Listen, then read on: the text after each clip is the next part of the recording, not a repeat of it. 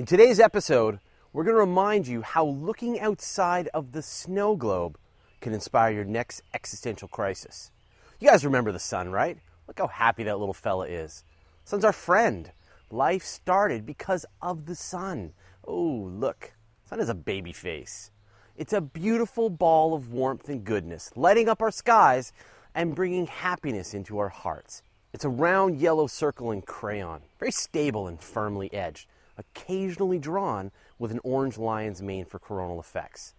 Nothing to be afraid of, right? Well, wake up, sheeple! It's time to pull back the curtain of the marketing world. Big crayon fridge art and the children's television conspiracy of our brightly glowing neighborhood monstrosity. That thing is more dangerous than you can ever imagine. You know the sun is a nuclear reaction right next door, like it's it's right there. It's right there. It's a mass of incandescent gas with a boiling, bubbling surface of superheated hydrogen. It's filled with a deep yellow rage expressed every few days by lashing out millions of kilometers into space with fiery death tendrils and blasts of super radiation. The magnetic field lines on the sun snap and reconnect, releasing a massive amount of radiation and creating solar flares. Solar plasma, constrained in the magnetic loop, is instantly released, smashed together, and potentially generating X ray radiation. Big deal. I get X rayed all the time, you might think. We, the mighty humans, have mastered the X ray spectrum. Well, not so fast, puny mortal. Just a single X ray class flare can blast out more juice than 100 billion nuclear explosions. And then it's just a quick eight minute trip to your house where the radiation hits us with no warning. Solar flares can lead to coronal mass ejections, and they can happen other times too, where huge bubbles of gas are ejected from the sun and blasted into space.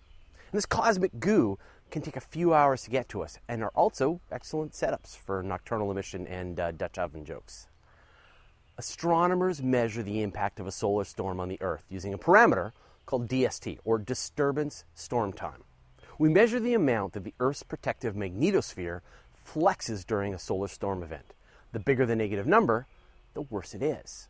So if we can see an aurora, a geomagnetic storm in high altitude, it measures about minus 50 nanoteslas.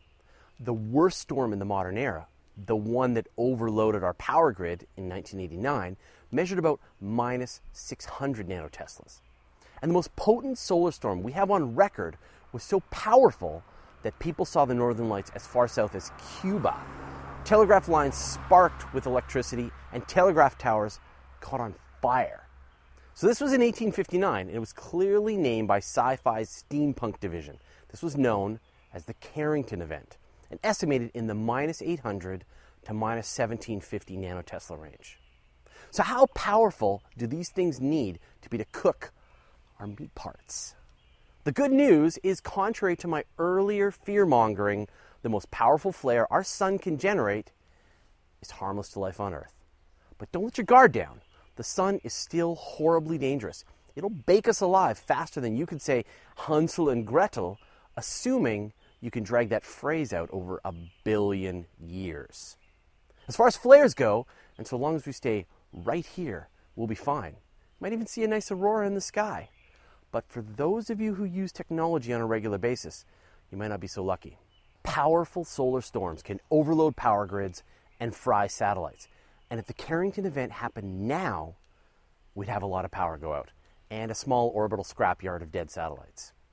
Astronauts outside the Earth, perhaps bouncing around on the moon or traveling to Mars, would be in a universe of trouble without a good method of shielding.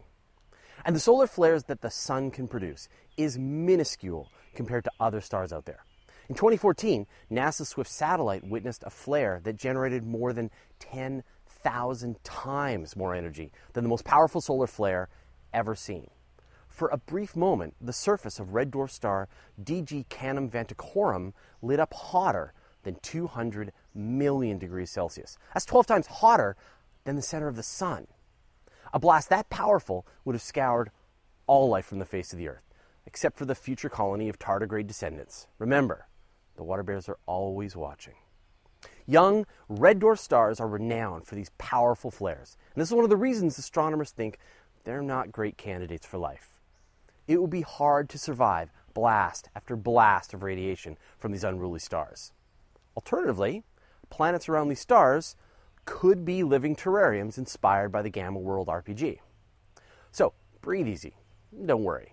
Perhaps the sun is our friend and it truly does have our best interests at heart. It's not a big fan of our technology, though, but it's ready to battle alongside us when the robot revolution begins. Oh, also, wear sunscreen, as the sun's brand of love isn't all that different from Dr. Manhattan's. So, have you seen an aurora display? Tell us a cool story in the comments below. You're listening to the audio edition of Universe Today.